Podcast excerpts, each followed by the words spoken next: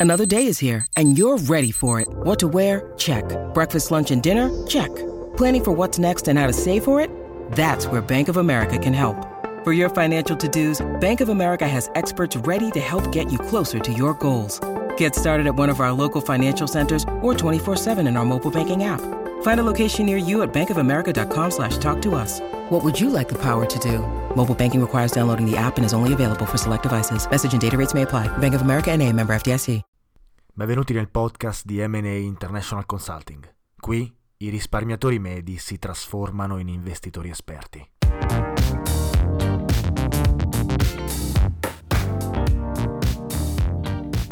Ciao a tutti e benvenuti in un nuovo episodio di Investire Semplicemente, il podcast di M&A International Consulting che parla di investimenti, economia e finanza. Oggi ci immergeremo nel mondo del trading su margine, un argomento cruciale per ogni investitore moderno che utilizza un broker per fare le proprie operazioni. Se avete accesso ad un broker o se avete almeno sentito parlare di piattaforme di brokeraggio, Sicuramente avrete anche sentito parlare di margine o margin account. Il broker infatti ti permette di avere un account che è predisposto per ottenere margine e quindi di fatto investire con più soldi di quelli che hai depositato nel conto. Ciò va in opposizione al cash account, che non permette invece di ricevere soldi in prestito dal broker. Ci sono delle differenze tra i due e non solo per il discorso prestiti quindi ne dobbiamo parlare.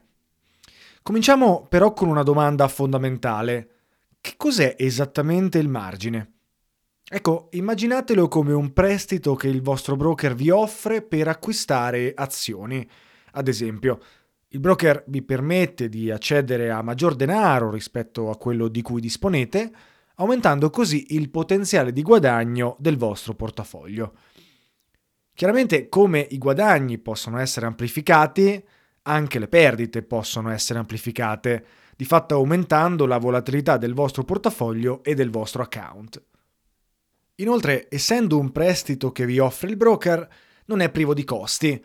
Ecco perché è essenziale capire come funziona prima di approfittare di questa opportunità. Iniziamo col definire esattamente che cos'è il margine offerto da un broker. Esso rappresenta la percentuale dell'investimento che il broker ci consente di effettuare senza un esborso diretto di denaro. Ad esempio, se il broker ci concede un margine di 2 a 1, significa che possiamo acquistare titoli per un valore doppio rispetto al denaro che abbiamo effettivamente depositato nell'account e quindi presso il broker. Accedere al margine quindi si riferisce alla pratica di prendere a prestito denaro dal proprio broker per acquistare più titoli di quanto si potrebbe con il denaro depositato nel conto. Il broker ti presta dei soldi e con gli stessi compri più unità del prodotto che ti interessa, di fatto raddoppiandone i rendimenti, sia che essi siano positivi o negativi, nel caso di margine 2 a 1. Facciamo un esempio numerico per chiarire meglio il concetto. Immaginiamo un investitore che vuole investire in un'azione che ha un prezzo di 100 euro.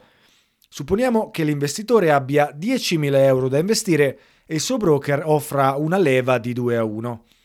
Senza usare il margine potrebbe comprare solo 100 azioni.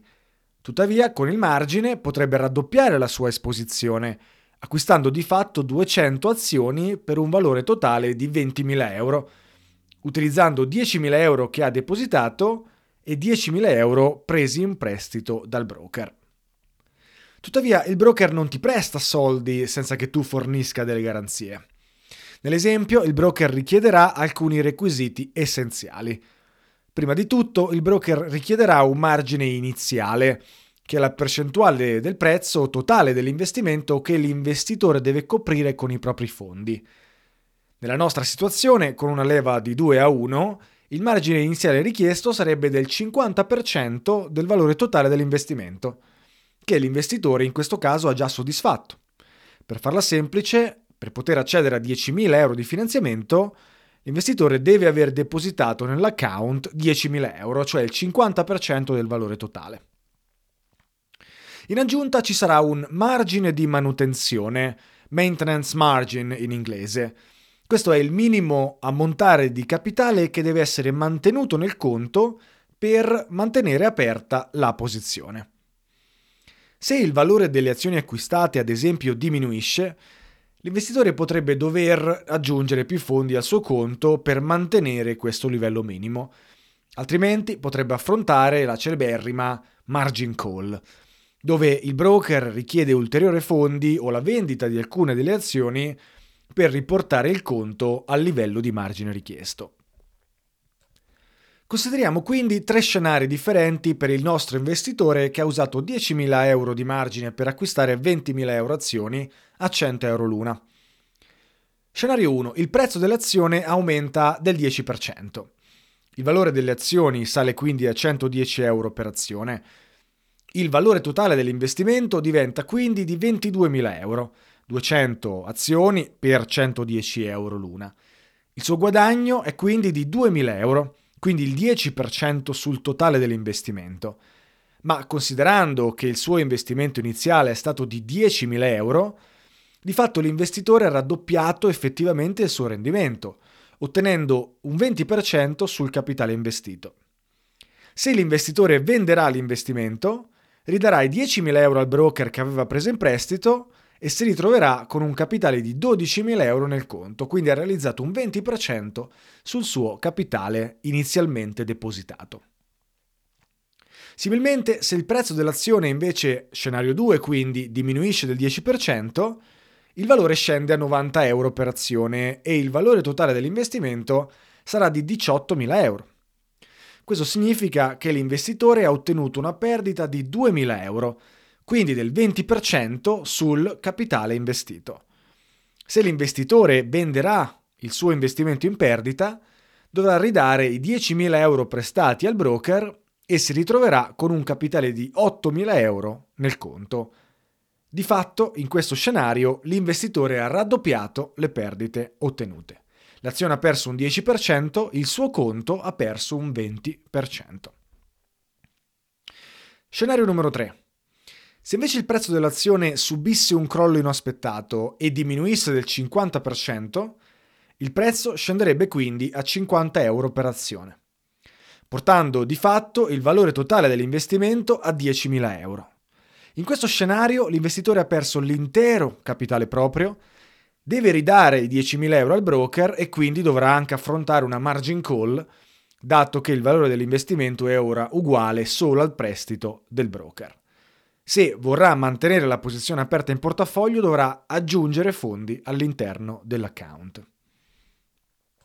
In questo esempio, con un margine di mantenimento richiesto dal broker del 25%, il valore minimo di denaro che deve rimanere nell'account per non incorrere in una margin call è di 2.500 euro. Il calcolo è molto semplice. Si moltiplica il capitale proprio dell'investitore, il capitale inizialmente depositato in questo esempio, per il 25% che è il margine di mantenimento.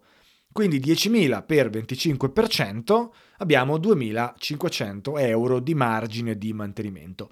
Questo significa che l'investitore deve tenere dentro il conto 2.500 euro affinché possa mantenere la posizione aperta. Oppure, per dirla diversamente, il valore totale dell'investimento deve essere uguale al prestito preso più il 25% del capitale proprio, quindi 10.000 più 2.500, cioè 12.500 euro. Ciò implica che l'investitore riceverà una margin call dal proprio broker quando l'azione scenderà al di sotto di 62 1,5 euro. A questo punto l'investitore dovrà depositare ulteriori fondi per riportare il valore totale del portafoglio al di sopra della soglia minima di 12.500 euro o vendere parte delle azioni per ridare dei soldi al broker e quindi ridurre l'impatto del margine di mantenimento. Se l'investitore non deposita ulteriori fondi, il broker potrebbe decidere di liquidare tutta o parte della posizione in portafoglio per riprendersi ciò che gli spetta e chiaramente ridurre i rischi nei confronti dell'investitore. Dovrebbero quindi essere evidenti i rischi di usare margine e eh, soldi presi in prestito per investire. Di fatto stiamo aumentando drasticamente la volatilità del portafoglio e rischiando di perdere più di quanto abbiamo investito. Nello scenario numero 3, se l'azione perdesse il 50% del valore, il nostro account avrebbe di fatto perso il 100% del suo valore, di fatto raddoppiando appunto la volatilità del nostro account e del nostro portafoglio ma i rischi possono aumentare anche oltre il denaro investito inizialmente. Nell'esempio, se l'azione perdesse il 75% in un giorno dopo una notizia negativa, come a volte accade con azioni più speculative, ad esempio azioni a bassa capitalizzazione, eh, azioni di biotecnologie, azioni farmaceutiche, beh a quel punto dovremmo ridare più soldi al broker di quanto abbiamo depositato e se non lo faremo, saremo considerati a tutti gli effetti insolventi. Sono situazioni rare, ma possono accadere e sono accadute in passato a chi ha gestito male il proprio rischio o ha ignorato la rilevanza del margine e del debito. Quindi, lo ripeto, è molto importante prestare attenzione a ciò che si fa nei mercati prima di lanciarsi in operazioni strampalate ed estremamente rischiose. Inoltre, i broker tendono a far pagare alti interessi per offrire margine.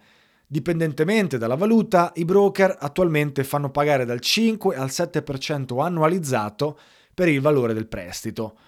Cifre piuttosto alte che costringono l'investitore ad avere guadagni importanti prima di essere profittevoli.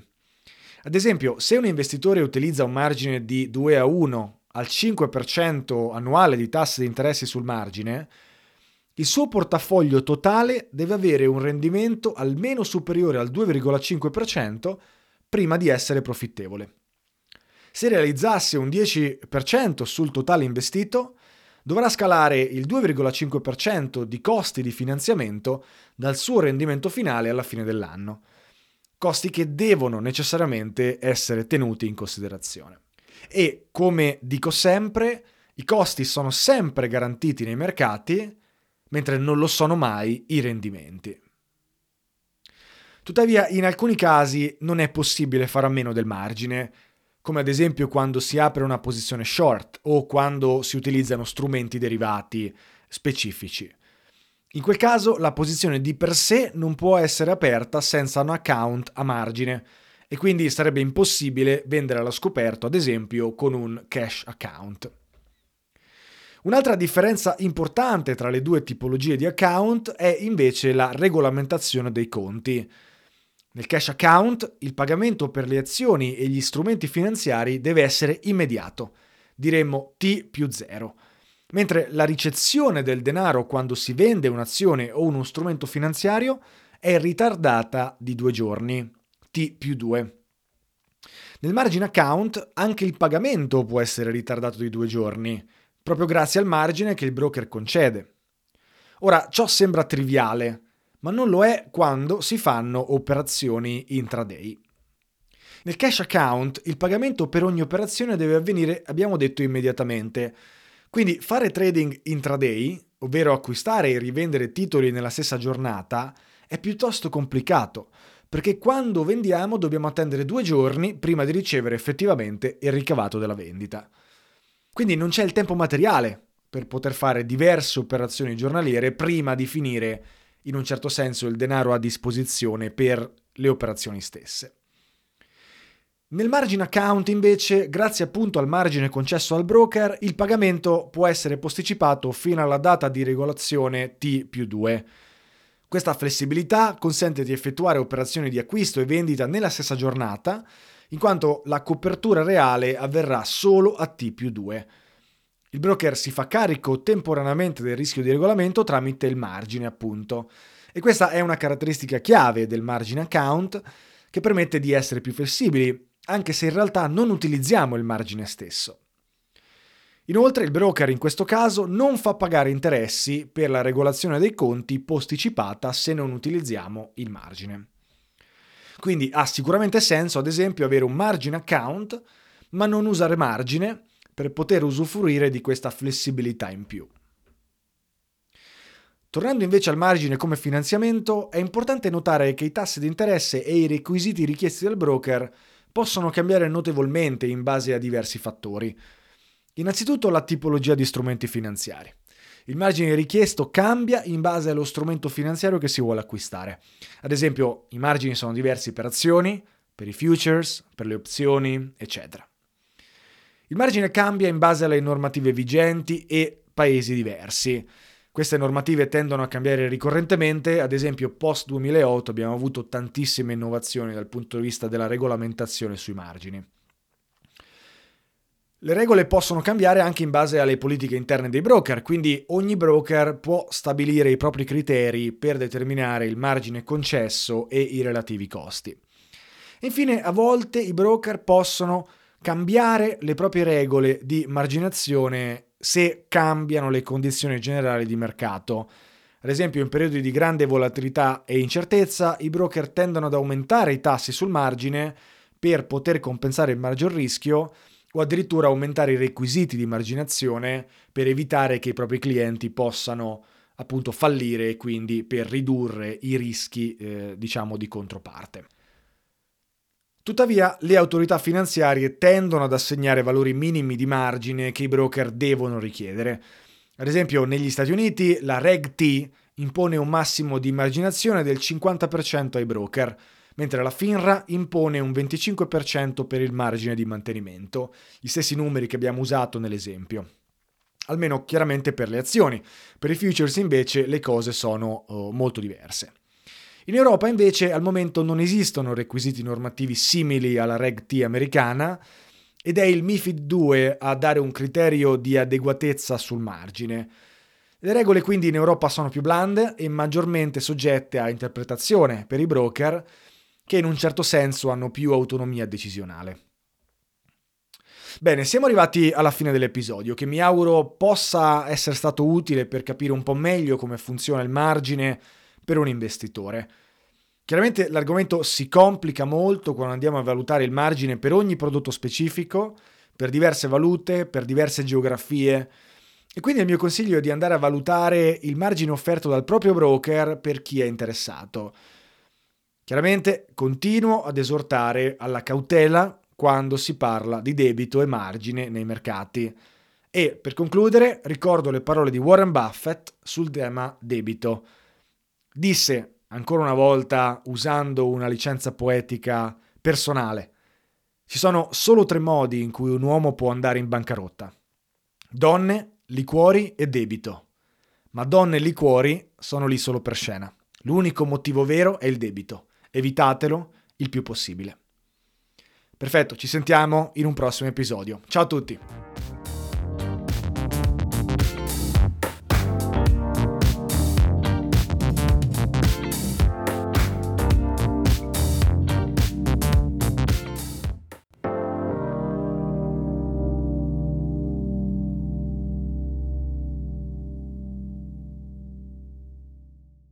Hiring for your small business? If you're not looking for professionals on LinkedIn, you're looking in the wrong place. That's like looking for your car keys in a fish tank. LinkedIn helps you hire professionals you can't find anywhere else, even those who aren't actively searching for a new job but might be open to the perfect role. In a given month, over 70% of LinkedIn users don't even visit other leading job sites. So start looking in the right place. With LinkedIn, you can hire professionals like a professional. Post your free job on linkedin.com slash people today.